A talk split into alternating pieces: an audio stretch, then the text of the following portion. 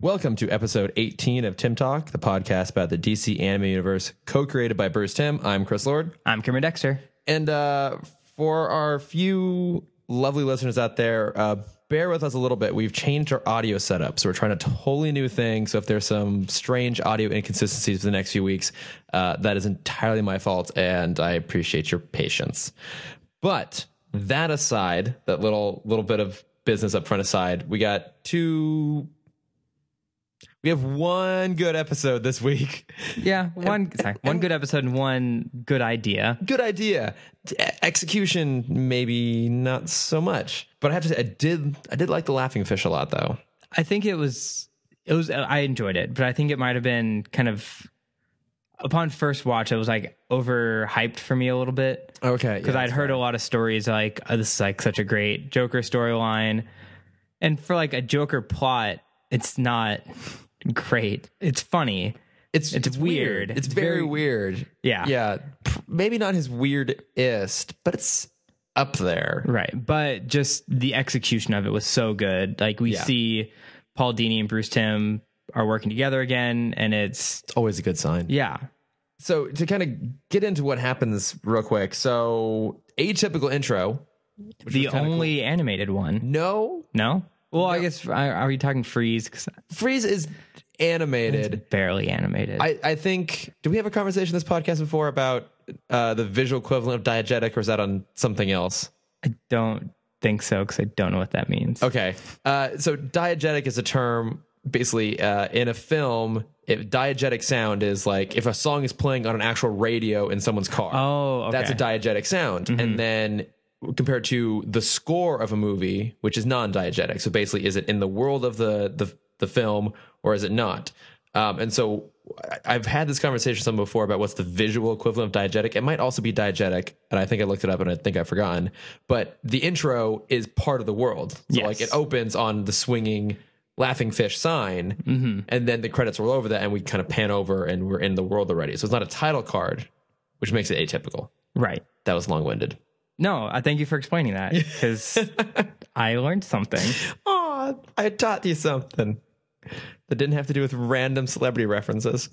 You don't teach me those, you just mock me on not knowing those. That's absolutely true. I do nothing constructive. yeah. At um, ever, but anyway, so uh, typical visual storytelling style. We just see a newspaper, Joker still at large, um, and we're at the docks because we're always at the docks. And a fishing trawler rolls in and dumps a whole bunch of fish onto the deck, and they're all have the Joker smile on them. Batman takes the fish back um, and dissects it basically at the cave.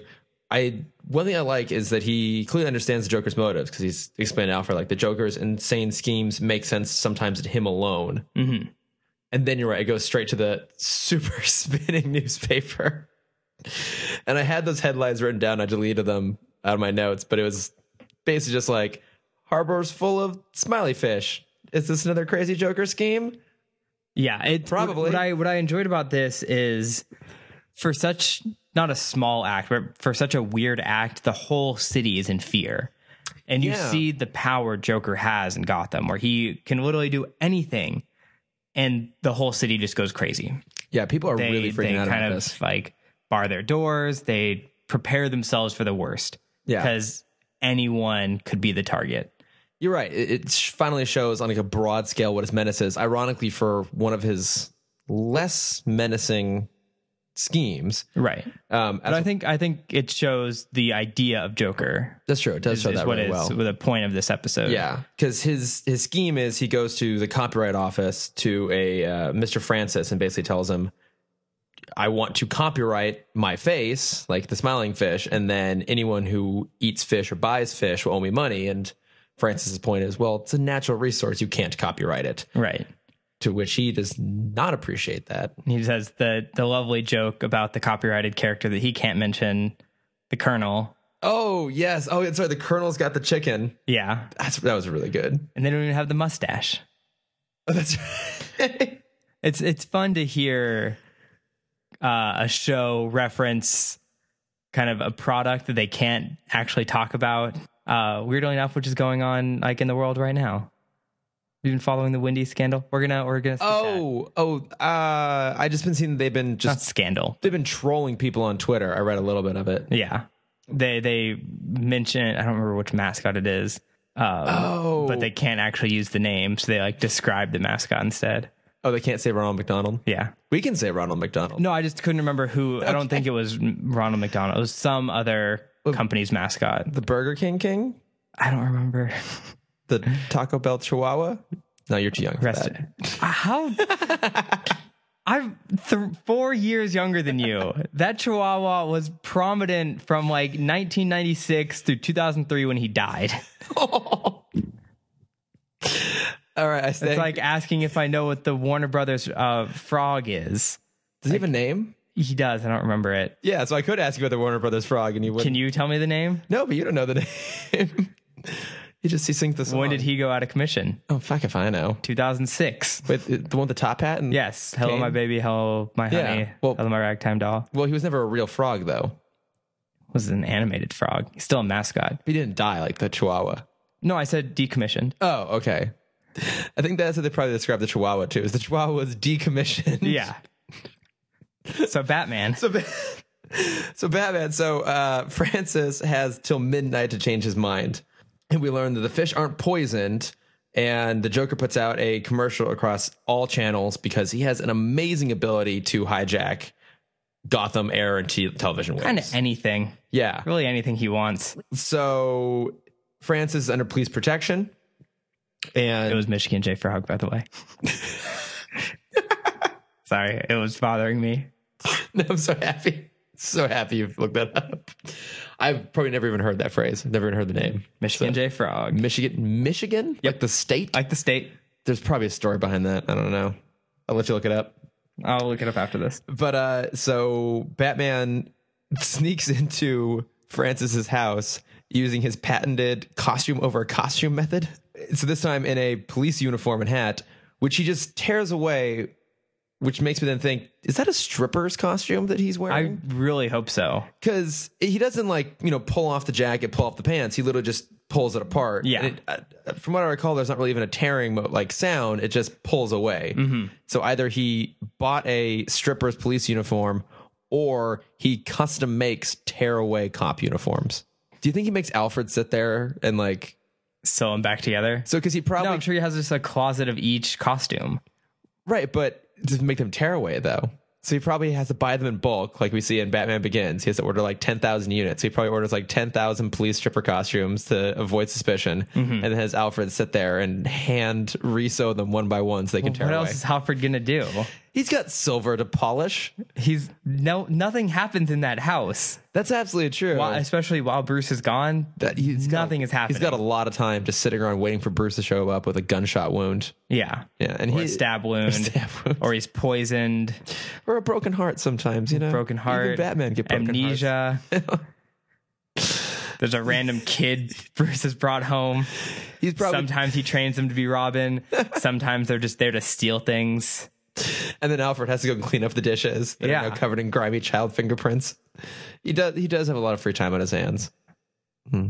Sad, lonely life Poor of Alfred. Alfred. Pennyworth. Sewing away tearaway costumes. But anyways, so Batman breaks in, uh, and he's like, Well, if the Joker got in, I could get in. But the Joker doesn't have to get in, because instead, at the stroke of midnight, he launches a Marlin missile from the roof of his van Yep. and it releases a gas which doesn't affect anyone, but it reacts to the perfume that Harley sprayed on Francis earlier in the office to form a binary compound that makes him go all jokered out.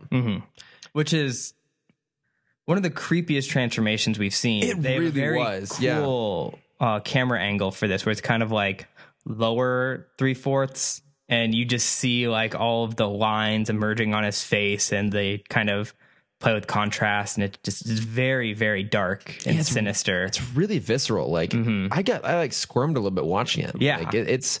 I, I, we've talked about the fact they can't show blood, but like this was their way of I feel like pushing the boundaries a little bit in terms of the ratings because it, it's it's kind of hard to watch. Mm-hmm. yeah, I actually. don't know This if guy they contort do. and- I don't know if they do a transformation that close up after this, where it's that I can usually remember. because usually, at least in the movies, from what I rem- or in the animated films, from what I remember, they like are hit with the smoke, and then when the smoke fades, they're just already laughing.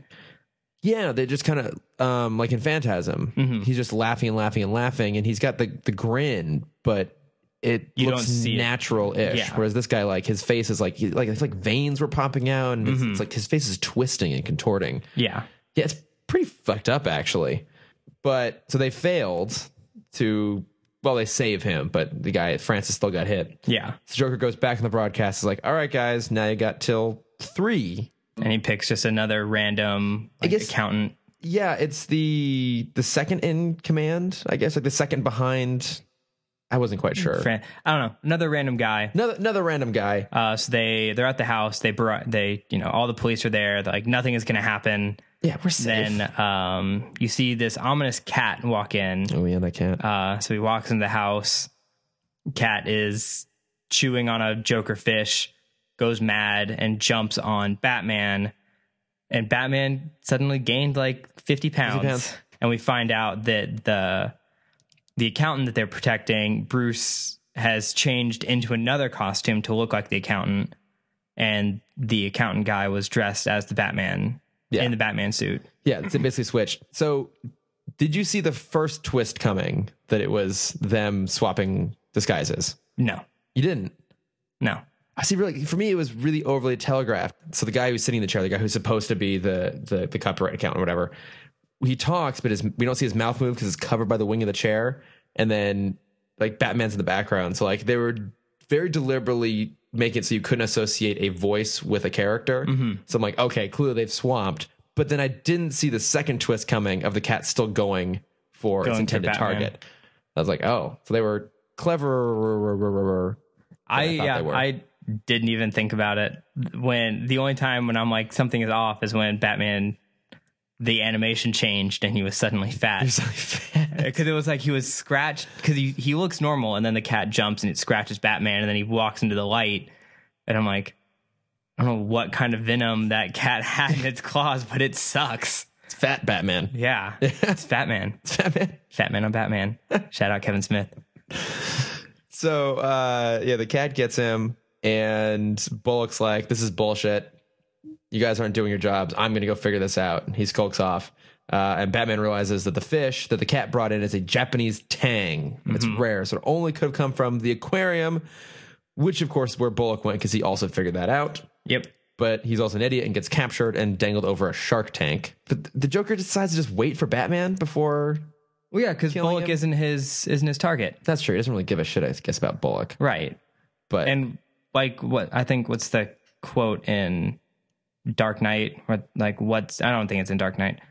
There's in some medium Batman or Joker has a quote like what's the point of doing anything if there's not an audience? Oh, I don't know. I'm not sure what that's from. I don't think it's The Dark Knight. But that's a good point. Uh, I don't know. No, no, no. But that's that's kind of his whole thing is he's a public insane person. That's true. Doing anything in private isn't isn't worth it. he needs his pulpit. Yeah. So he decides to wait for Batman to get there, and of course, Batman gets there. So then Batman shows up, agrees to take Harvey's place. He gets Handcuffed and thrown into the tank. yeah, And then Bullock is like, "No, Batman, you can't." And then Joker just kicks Bullock into the tank as well. and in with like a big old slab of raw steak, Yeah. like raw hamburger meat, which draws the shark's attention. But then. I'm gonna let you describe it. How does he? How does Batman get out of this, Cameron? Uh, this is this is a great scene, I think, uh, and I feel like I've seen it repeated a couple times. I feel like I have to. I don't know where, but I know it's been done. yeah, Uh, Batman uses his handcuffs to kind of make a a mouth trap, basically like a, a bit, like for horses. Yeah. Uh, but for the shark, so it's a metal bit, and he uses it to slam the shark into the glass.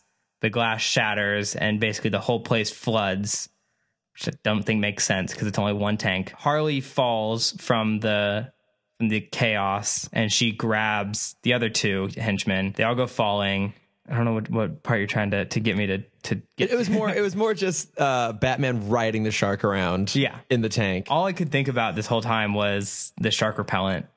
I, know didn't about you. even think about Oh, that. man. Oh my god, what? Yeah, it's you know it's the most iconic scene I feel like of the 1966 Batman. and I never, it never even crossed my mind. just- Batman wasn't prepared. I did love too that because my thought was, well, now this this innocent, frankly, it's an innocent shark, is going to Oh be no, they covered stuck. their tracks. So they cover their tracks because the water flows out the door, bring the shark with it, and just dumps him into the ocean. yeah, Well, that's convenient. so convenient. So or he can die because it's not his natural habitat. yeah, so convenient. So then uh, the Joker escapes up into the roof. Batman goes after them. There's a, a dramatic fight.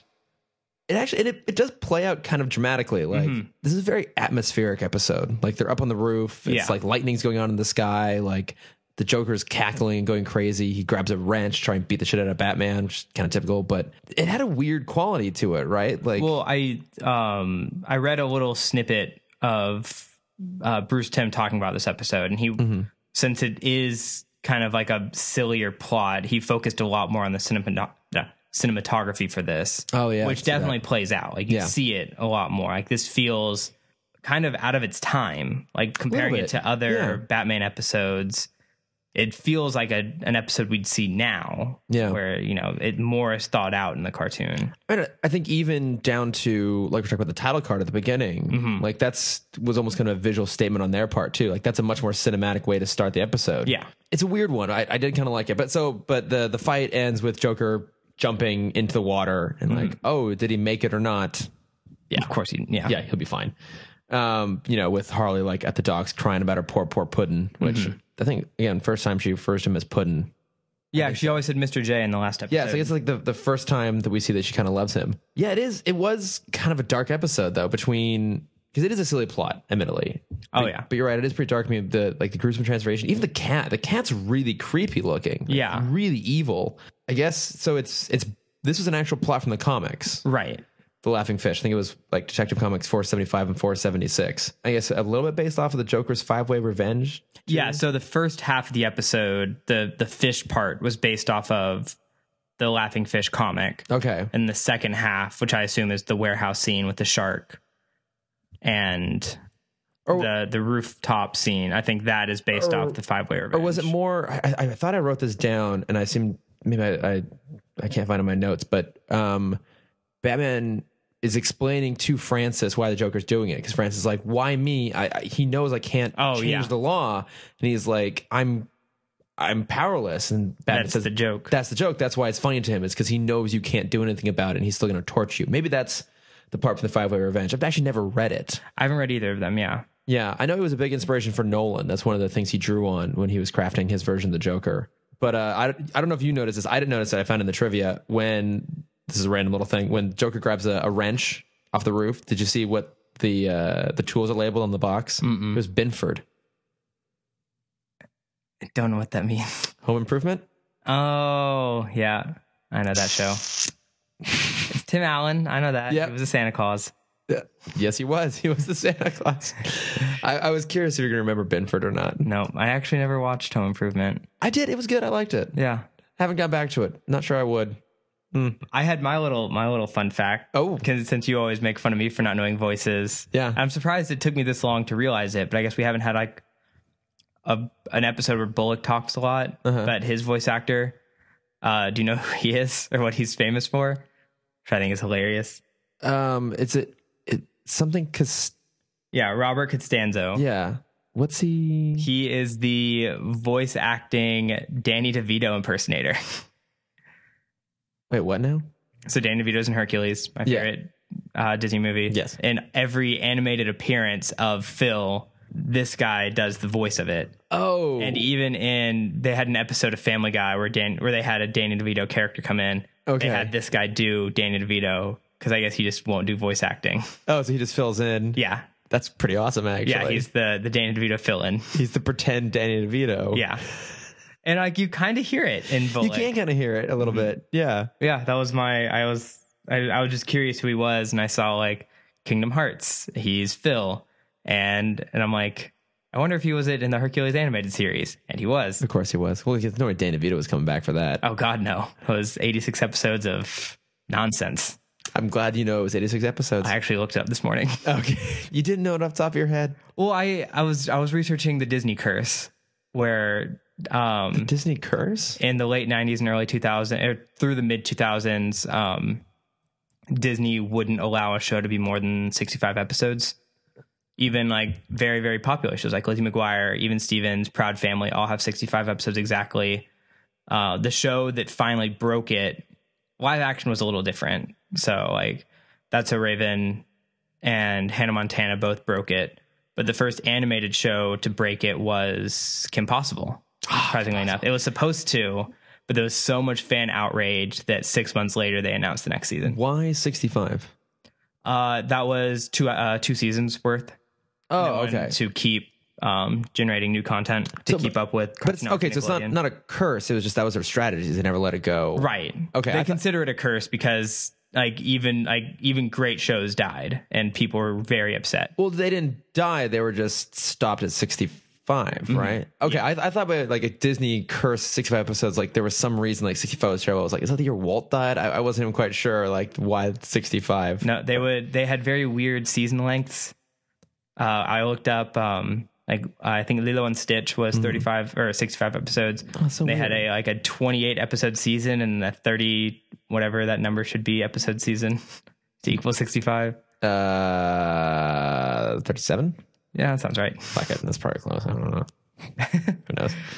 That's odd though. I did, I did not know that. Yeah, This show clearly breaks that mold because there is it does because the first the season. first season is yeah sixty something. Mm-hmm. Oh, maybe it's sixty five episodes. That'd be great, but it don't know. wasn't. Well, it's not a Disney show, so it No, no, doesn't it's- matter. that's true. I will have to look it up. Okay, so Joker, he's a schemer. Mhm. Is this a good Joker scheme? It's a weird one. Yes. I don't know if it's. I don't think it's good. I no. I don't. I don't think it's a good one because it's. It's just him being crazy for the sake of crazy, Yeah. which is, it's good to see sometimes. It's nice to see when he doesn't have like everything is fully thought out. And Yeah. There's no kind of end goal. It's just like we'll see how long chaos can reign. because I was we were, we were talking the other day about other Joker schemes. hmm I was. I was going to ask you what do Yeah. you think is the strangest or the most evil scheme. So I had a I, I wrote down a list. I, I was kind of from my own memory. Then I, I looked around the internet some lists too. I think the one that probably resonates with me the most because I, I read this comic a number of times when I was younger was uh, the Joker's plot in No Man's Land. Okay. where he kidnaps a whole bunch of orphans and no one knows where they are. Um, but Gordon's wife, uh, Sarah Essen Gordon, Sarah Gordon, um, who was in year one, she figures it out and she like beats everyone else to the punch and she gets there and the Joker is just like holding a baby and she's got her gun. So she, he tosses the baby at her. She catches the baby and drops her gun.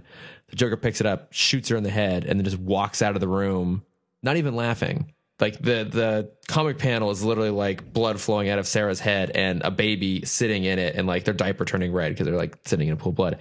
Super super dark. That's yeah. But it, it was kind of like this idea that even he didn't find it funny. It was like him being cruel just to be cruel. Um, more so than being funny. I mean, so in the long list ones, I think that's the one that I always remember the most is kind of being particularly fucked up. But what about you? um the one i remember reading this comic when it came out because it was kind of right when i got into comics and it's um joker Okay, I was gonna, brian uh, azello's Azarello? azarello I was going to ask if you had read that. I haven't. I've seen it every time I go to the comic book store. But Mm-hmm. Yeah. Is it good? i i remember it being good i i couldn't tell you many of the details except for probably the most famous scene from that comic it, joker's kind of in arkham and one of his former henchmen rises up the ranks in Gotham and he opens his own strip club. And while Joker's away, he hires Harley to be one of the strippers. oh. And Joker doesn't take that very well. But he basically skins the man from the neck down and throws him out into the audience so he can be seen so people can see him as just a you know as just a pile of meat. That's dark. Yeah.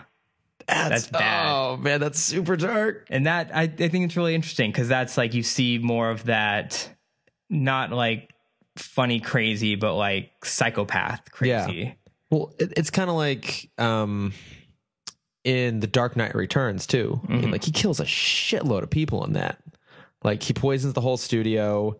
He poisons a whole bunch of Boy Scouts Mm-hmm. with cotton candy. He just shoots people at random in the Tunnel of Love. Yeah. Like, and you get a like a strong reaction to when he's that kind of violent. I mean, just you and I even just reference like the most violent times we can think about him.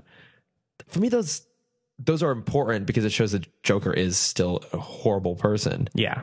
They're kind of less interesting, I guess, in some ways though, than like some of his more goofy crimes. Yeah. I guess. My favorite one when researching it this morning, I was on a couple of those like top what the fuck moments that Oh, Joker's yeah. done, and it Yeah. was when he just like stole a kid's report card and just I walked saw. away. Yeah, I saw that one. Yeah. and I guess it had to do some with bigger scheme, yeah, but I saw that too. It's like that's actually that's really funny. yeah. That's a great one. Like no one is safe from the Joker, Not even children in their report cards. right? Yeah. I I don't see that ever making it into any of the movies. I hope it does. That would have fit really well in this show though, actually. yeah, I don't as far as I know they never do it, but maybe we'll be very pleasantly surprised one day Mm-hmm. with that little moment. Uh but uh, any other Joker thoughts? none that I can think of. I know there's. I, I vaguely remember there being a couple good Joker stories in Brave and the Bold, but I wish I could think of them off the top of my head. I haven't even watched that. I- I should. I've heard it's, it's, actually really so good. Yeah, I'm just It, sad it's it off Netflix. surprised me how good it was. because it didn't look like it. It looked very it looked very kiddish. yeah. because that came out at the same time like Disney put out the Avengers show where they Oh, had it's a similar it's a characters, similar animation style. Yeah, yeah, and that one was for you know the six to twelve audience. yeah. So I think Brave and the Bold was kind of lumped in with that, But, but, it, it, it was great. it's kind of satirical though at points, right? It kind of Mm-hmm. like makes fun of itself and Yeah. Oh yeah, because um Batmite is there, and so whenever Oh, of Batmite course. is in an episode, Yeah. it's just making fun of the whole series. But Don't- there's a string. I think in season two, there's a string of four or five episodes where just everyone dies, and I'm like, this isn't okay. that's messed up. One of them is about the Doom Patrol. Okay. And they have broken up because they let a civilian die and they're all dealing with PTSD to like in Mm-hmm. their own way. And Batman has to get them all back together and kind of heal them. wow. And I'm like, this is not a kids episode. This is horrible. Wasn't this also the same show where the Gotham Sirens sang a song about Aquaman's sexual impotence? Probably. Okay. Yeah. Oh, I just Aquaman remember- Aquaman remember- plays a big part in that. I In that remember just show. seeing that one clip once of the show. I'm like, oh, this is not what I expected this show to be. Yeah, it's great. For anyone who hasn't watched who, who everyone anyone who's been on the fence about watching Brave and the Bold, I highly recommend it if you can find it anywhere. Yeah, I wish it was still up on Netflix. I really want to watch it, but it's Mm-hmm. it's gone. Yeah. And I don't like paying for content. Neither do I. That's why I don't. I know. a problem for another time. right. Um, so I guess at this point then move on to Night of the Ninja. Yep. Um I'm gonna try and get through this relatively quick because not that much really happens in this episode. This was yeah. Yeah, exactly. uh, basically a ninja is breaking into Wayne affiliate businesses and stealing a whole bunch of money. Uh, I did love that when he breaks into the cosmetics place, he opens the safe and there is a there's bags of what I'm assuming are coins and stacks of cash. He chooses to steal the coins Yeah. because This is the 90s. He had a lot of laundry. the You think he just has one black all black ninja suit? what, I mean, what impressed me about that is that that's machine washable. I mean, that's a that is a really good ninja suit. Yeah. Oh, kudos to him. All right, this guy's smarter than I thought he was. Okay. yeah. All right, he's actually pretty clever. Um, so it's a whole bunch of these places are getting robbed. Uh, Bruce goes to the crime scene and recognizes a, a shuriken that's been left behind. So he flashes back to when he was studying a martial art. I'm not sure which one. I assume it's jujitsu. Okay, I it's assume all that grappling. too. Um, and he has a sensei, and then there's this this other guy, um, Kyodai Ken, Mm-hmm. and I'm just gonna call him Ken. And uh, That's a Street Fighter character. Jesus, wait, Kyodai or Ken? Ken. Ken. Okay, I don't. Ryu and Ken are the I never played Street Fighter. that's fine. I was a Mortal Kombat guy. That you're wrong. But let's just keep going. For so many reasons, I'm wrong. Uh, but so Like saying you're a Soul Calibur fan. if I knew what that was, I would be offended. Sorry. Well, I'll stop the tangents. No, it's fine. It's my turn. It's my turn to be woefully ignorant about cultural touchstones. It's fine. No, Soul Calibur is not a cultural touchstone. It's a blemish on the fighting genre. All right, so uh, so Ken beats the crap out of Bruce back in the flashback. Um, but their sensei kind of comes in and it's like, what does he even? What does he say? It's like, be this, humble. This sensei is just like they just stole all of the most generic like Buddhist teachings. yeah, it, it's this is this whole episode is He says there's always someone better. Oh, there's You always someone must better, remember yeah. There's always someone better. this is very Karate Kid. Oh, so much. This is basically just a remake of Karate Kid. Um, okay, so I'm going to refer to the sensei now as Mr. Miyagi. cool. Uh, yeah, Mr. Miyagi tells off the the kid, Cobra Kai, whatever, and Ken. Ken, thank you. We Go back to the present. Um, Batman decides to leave Dick behind as he goes to figure out what's going on here. He seems to be taking this very personally. We go back to another flashback where Bruce is blowing out candles with his sick karate moves. Yeah. Using his chi, I assume, because that's like the most generic thing you do when you're blowing out candles. Yeah, I I know little to nothing about martial arts, and I'm talking about now about a, a cartoon that is going off of the most stereotypical elements of martial arts. So there's no way it paints any of us in a good light having this conversation. No, all like when like whenever you see a martial artist kind of blowing out candles without touching them, all I think of is the horrible, horrible Dragon Ball Evolution movie that came out in 2004, six ish. I watched some of that. Good. Don't ever watch it all. Oh, I, th- I think How Did This Get Made did an episode on it. I'm sure they I did. think. I think that's why my friend and I watched a bit of it. Similar to if you ever saw The Last Airbender, which also kind of ripped my heart out. Well, yeah, it would. um they do this like whole build up for the Kamehameha wave and he like fires it and just like a candle blows out and he's so excited and that's anytime I see a martial art candle scene, that's all I think I of. think about. It's just like overhype and disappointment. oh, I'm so sorry. Let me, let me blow up these candles. I've been hurt before. So, you know, Bruce is saying in the flashback that he wants to be the best, but the sensei tells him um, defeat can be more instructive than victory. like I said, he's just a walking Buddhist like It's, it's Flip. platitudes, yeah, just Yeah. just generic platitudes. Um, and then we're we're back in the present. I'm doing a horrible job summarizing this. Uh, ninjas at Wayne Enterprises. Batman interferes, is going to stop him, and he's going to take him on. Ken has a sword. Batman does not. It seems like they're shaping up for like a good old fight. but, But- Ken also has a gun and Yeah. just shoots like knockout gas he just at pulls Batman. he just pulls a, a knockout gas gun out and Yeah. then robin like jumps in to basically save him and scares away yeah, Ken runs away. basically there was a line that I very much appreciated because not many people know this, where Batman distinguished the difference between a samurai and a ninja. oh that's true yeah That is a very important thing that people need to understand. A samurai is trained in honor. A ninja is just an assassin that will do whatever they need to do to kind of get the job done. yeah they're a thief basically like this guy he's just Yeah. just, just a total thief Very important difference. no it, it people need is- to understand that. it is an important difference and yeah all this guy cares about is money and so as ken is running away from a knocked out batman robin throws a batarang which cuts open the back of the ninja's shirt and we see a tattoo the same tattoo we saw in, Mm-hmm. the flashback one of the that previous Ken has. flashbacks so now bruce knows it's the same guy and he starts to take it very personally. Yeah, to the point where he won't admit that he's bothered, Right. fearful, bothered, whatever you want Yeah, to call so he, it. yeah, he walks or he kind of closes off everyone around him. He doesn't talk to Alfred or Robin. Robin takes it very personally. The two of uh, Robin and Alfred have a little chat Mm. about how Bruce needs to overcome his fear. and will He never takes admit that he has. Fear. Yeah, never admit that he has a fear. Bruce overhears. He storms off like a little moody child Yeah, um, and goes to an art auction.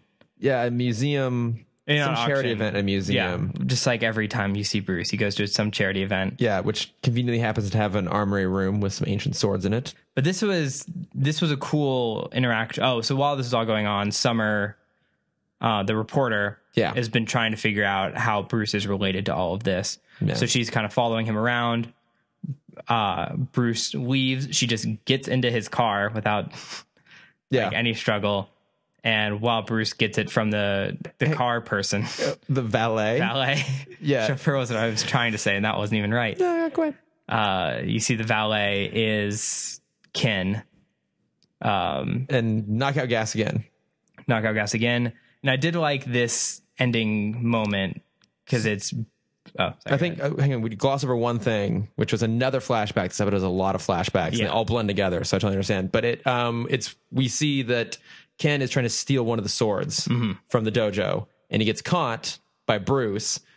And then before they get a chance to fight, because these guys never actually really fight, the sensei steps in and is like, you're banished. "Get the fuck out of here."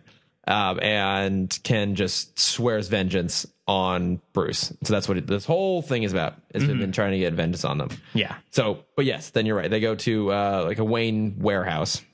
and it was it was a cool problem they set up because now it's the villain. It's also a rare setup because the villain knows Bruce is Batman, and it's a vi- He doesn't know that Mm, Bruce. so he he, knows. knows that Bruce can fight. Yeah, he knows that Bruce has the ability to fight. Yeah. Uh, but Bruce obviously has not shared that information with anyone else in Gotham. Yeah, because he, he- fights under the persona of Batman. Yeah, he doesn't want anyone to know that he can actually kick some ass. And Yeah. Summer's watching all this happen. Yeah, so he's kind of caught in this predicament where he, you know, he's fighting a very well trained martial artist, but he can't kind of defend himself or fight back because it will reveal that he knows, you know, that he can fight. Mm-hmm. Because how dare a rich person know how to fight? know how to protect himself. yeah. So, but Robin has decided that he's going to help out no matter what. So he goes and he sneaks into the building and basically knocks a giant rug over Summer so she Yeah. can't see what's going on. and um, Kevin Conroy does a great job of immediately switching to the Batman voice. does, doesn't he? uh, and Bruce just beats the shit out of Ken. Not really beats the guy, just throws him over his shoulder, and that's Yeah. it. And then Ken once again just like runs away. Yeah, And I think that was my big problem with this episode is lots of potential. Like this is a cool arc they're trying to set up. Mm-hmm. Yeah. Of Batman coming up against someone who's better than him. We talked about this uh, last week with uh, with Robin. There's a Teen Titans episode, right? Where it's the same thing. I actually wrote that down because this is very similar to the quest. In yeah. Teen Titans. And I, I, it's been a while since I've seen the Teen Titans episode. Is it better than this? think so. I think it's probably my favorite Teen Titans episode. Okay, because this for me this doesn't work because we never really see them fight. Well, I know he comes back. I know he comes back for another one, yeah. But I- I, even just the, the the arc of the story is supposed to be that a figure from Bruce's past who he knows is better than him, so that he Bruce has spent, especially as Batman, so much time always being the best, particularly in martial arts. We haven't really seen him come across any martial artists, so he's the best. And when he goes up against the ninja on the rooftop, they never actually fight. He doesn't really get beaten. He's not bested in skill. He's just knocked out with a gas gun, which is just his usual walking into really obvious traps Right. problem. So uh, for me, they didn't set up the dynamic well enough of feeling like Batman was ever actually In peril. in peril. He was ever actually going to lose to Worried. this guy. Yeah. yeah. And so it, it just didn't work. And even the flashbacks, anytime we think they're going to fight, It, stopped. it gets cut off. And even time in the present, they're going to fight, it gets cut off. And so it just, I liked the idea of the arc, Mm-hmm. but I've seen this done in better versions. You know, for you, it was the Teen Titans episode, even the Batman. Like the third episode is him against Bane oh yeah. and Bane beats the crap out of him. He has to build the the combat suit to go up against him, and like you feel this sense of him actually being afraid. They just, I didn't think they did a good job with it on this one. What I I probably read into this way too much, like I always do. But what I really enjoyed from this episode it was more of the growing dynamic or kind of growing frustration between Robin and Batman. Yeah, Because Uh, obviously this takes place shortly after Robin's reckoning. And from that episode, I think Robin no longer sees himself as a sidekick, but he's trying to be treated as an equal Oh yeah. um, and kind of you see that with his dialogue towards Batman and towards Alfred. Like, I don't understand why Bruce is hiding all this stuff from me. Like, he's not telling me anything about his past. He wants to go fight alone. Like, obviously, you know, he wants to do what I wanted to do, but no one is telling him no, so he can just do whatever he wants. And it's also kind of due to his immature nature. Um, Batman still sees Robin as the sidekick. He doesn't Yeah. feel like he has to reason with him. it's his Doesn't- rules. Yeah, exactly. And so it's kind of this growing tension. And it this episode, I think, is the first time we really see tension between the two, uh, which I think will ultimately lead to the Nightwing, Yeah, him, you know, quitting Robin. and and they do have a nice moment together at the end where Bruce basically thanks Robin and acknowledges that he couldn't have done it without him. Yeah. in in a very typical like. I'm not actually going to say thank you, but I'm implying it. Right. It's the Sort of way. it's the thumb up. That's like not even a full thumb. It's like he like puts his hand out like a fist, and there's like a slight Yeah, he gets the idea. like a political thumbs up. That's not- the the Bush thumbs up. but yeah, the little teeny little thing. Yeah, not quite there. So yeah, it it didn't overall for an episode didn't quite work for me just because I've seen better versions of it. Yeah. But for kind of a basically this is an episode of the week. Technically, this villain does come back, but it's it's kind of a one off in some ways. Yeah. Um, Oh, there was one moment I forgot to mention this earlier when we learn that the ninja is Kin. They're driving back, and Batman, Batman and Robin are talking in the car, driving back to the mansion. And when he, when Batman's talking about his past, he doesn't say he's a person that I trained with. He's a person that Bruce trained with. I noticed that too. I thought it Yeah. was very interesting seeing the like r- referring to himself in Yeah. the third person, but he truly sees Bruce and Batman as two completely separate individuals. Yeah. I did like that little moment. He's like, yeah, it was Bruce Wayne who trained with him. Yeah. I did have one tiny little piece of trivia Okay. uh, on this. Let's so see if I can answer it this time. Oh, I didn't. Or, know. uh, Uh, yeah. It's it's not it's not a a setup for me to just make fun of you. Okay. Uh, it's the voice actor for the sensei was also the old Chinese magician in The Prestige.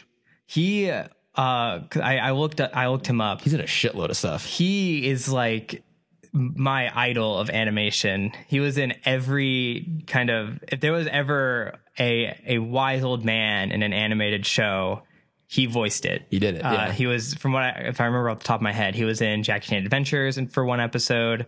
He was in Kim Possible for one episode. But they were from like 2000 to 2009, like every big, oh, Xiaolin Showdown, he was in one or two episodes of. It's fine if you don't remember that show. yeah, for the listeners, if you heard a whoosh, that was the sound of that reference going over my head. Uh, I'm not going to go into Shaolin Showdown. It's great for the people. it's all on Amazon. It's uh, I think has the most stellar voice acting cast I've ever seen. Oh, wow. It's Gray Delise, Tara Strong, Tom Kenny, D. Bradley Baker, and And so on. so many. All oh, the best. So good. Sorry, um, I talked about the show way too much. But yeah, he he was a very prominent voice actor. In the, Yeah, it looked that in the way. two- in the early 2000s. Yeah. The the only thing I really recognized him from was the Prestige. Prestige, yeah. But but I just like that too. It's like, oh yeah, I, I like that character in Prestige. Any other thoughts on the episode? Uh, yeah, I was gonna go over because this episode made me very curious about what all martial arts Batman does know. Okay. So I, I read this list earlier, but it it just makes me so happy just seeing it. So according to his lore, Batman has mastered 127 styles of martial arts, including Muay Thai, Krav Maga, Kaporia, Yawin, Taekwondo, Judo, Jiu-Jitsu, Ninjutsu, Kendo, Kendo, fencing, Kenjutsu, Bojutsu, Fran combat, boxing, kickboxing, Hapkido, Wing Chun, which is great if you've if anyone's seen Ip Man, and a lot of others that I just can't pronounce. Shaolin, Bagua, Hungar, Tai Chi, Kung Fu, which is great for the Avatar fans out there because those are the ones that the four elements are based off of. So basically, Batman is the Avatar. Unbelievable. He like That's a that's a I, I I enjoy the flashback scenes because we do kind of, you know, I like I like great kung fu movies. Sure. And, and Batman has the potential to be a good kung fu character. Yeah. He just isn't always. Like, Yeah. we don't we always get that from him. Like Just I want I want Donnie Yen in the next Batman movie that would be awesome. since he was great in Rogue One. that you know what? The thing is we might actually see him pop up at some point Yeah. for that reason alone. Because yeah, now he's more of a household name. So Go Donnie Yen, Donnie Yen, Batman. yeah, He's Mm-hmm. I would Deathstroke. I would love to see him in there. He's he's awesome. But um okay, so I think that wraps it up for our two episodes this week, which then means Batplug. God damn it! I always okay. Um, let's see. uh, still rewatching Avatar. Mm-hmm. Um, God, it's so good, guys. It's so good. I I feel like maybe we should do a spin-off podcast where it's, it's you talking about how much you love Avatar. And I think maybe I should just not watch the episodes and So I'll just spend the whole time just so describing the confused, being like, "What are we? What?" Um, yeah, it's Cameron explains like- Avatar to idiots. I think.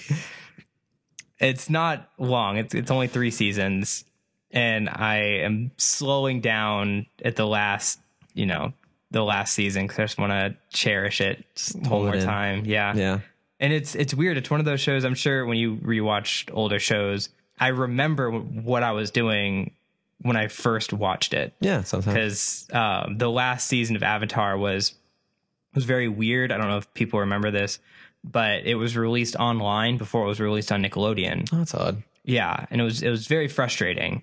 So I would watch it online in school with my friends, and I remember we'd be sitting in the chemistry lab because I was the only computer that didn't have like teachers monitoring it.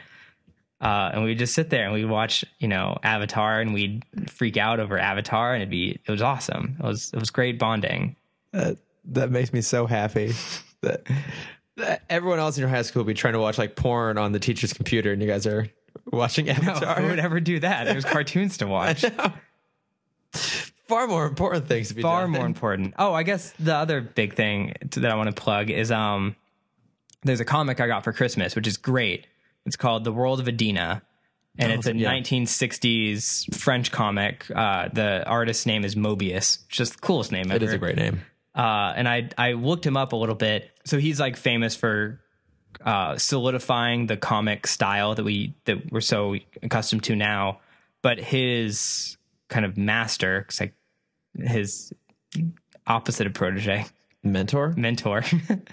it's been a long day, guys. Uh, his mentor was the artist that did Tintin, which is you know the man who started. The, Herge or Herge? I think so Yeah. uh, also a French artist Yeah. and comic artist. Um, he's the man who started the modern car- comic style. So Oh. it's cool to see kind of the progression of like refinement and getting to where we are now. Yeah. But it's a cool story. It, it was way ahead of its time. It definitely deals with what we're going on, what's going on in the world now. with, Oh, That's like interesting.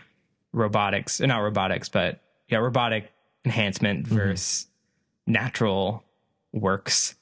Oh, It's cool. that's awesome. I, I will have to check that out. I didn't even know that was a thing. Yeah. So, uh, mine is actually something you gave me, which was the Rick and Morty uh, Total Recall. It gets you call it a board game, a card game. Card but game. it's- Yeah.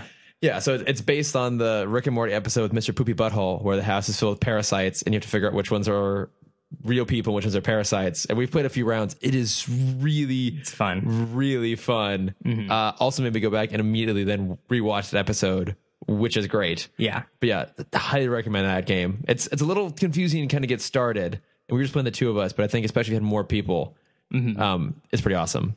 So definitely go check that out. Yeah. Um, and I think that about does it. Uh, one thing I wanted to do this week was to send out some like shout outs and thank yous to people uh, Oh, yeah. I know who are actually actually listening to this. Thanks, uh, guys. whi- which is nice to know. So uh, I had a lovely Twitter chat the other day with uh, Rafi Asadi and Luke Forrester, and they were saying how much they like the podcast and uh, were giving us suggestions for movies to do. And we had a little talk about the the Tim verse comics. So thank you guys for uh, for supporting us and for for being really cool. And then um, I think it's low four five six or it's io four five six does a nice job of retweeting us when we put out episodes, as does the DC Comics, not the actual DC Comics, but like DC COM one CS Twitter feed to clarify. And uh, he does a great job of just generally promoting kind of fan projects around DC Comics and DC Comics news. So we're getting we're getting some like love on Twitter from like the DC fan base. Thanks, guys. Which is awesome. Uh, and then some personal friends of mine. I know Todd, you listen every week. Um, when you're listening to this, it'll probably be on your commute home, and it went long. So I hope you had a longer commute than normal. But uh, thank you for always listening. I'm hoping to get you on here at some point to talk about Nightwing. Um, and then our friend Vasilius from Nerdist. He also, I think, listens to it. If not, he at least like says nice things to us on, on Facebook. So we appreciate Hmm. and that. he also has a, an awesome podcast called Tol- Tolkien Takeaway. oh yeah, Uh, if anyone out there is a Lord of the Rings fan, he goes over the philosophy of rings and how they relate to everyday life. oh that's awesome. I you know I haven't listened to it because I'm not a big Lord of the Rings fan, but I Well, I think it's, I mean, I don't think you have to be. It's great Okay. for kind of anyone that's just like, you know, needs a little, a little bit of philosophy for the day, Okay, I do. I do like me some philosophy. So I've only seen Lord of the Mm-hmm. especially nerdy Rings. philosophy. nerdy. Oh, I do It's what I relate to the Okay, All most. right, I love nerdy philosophy. All right, I'll add that into my another plug there. I'll add that into my my podcast queue.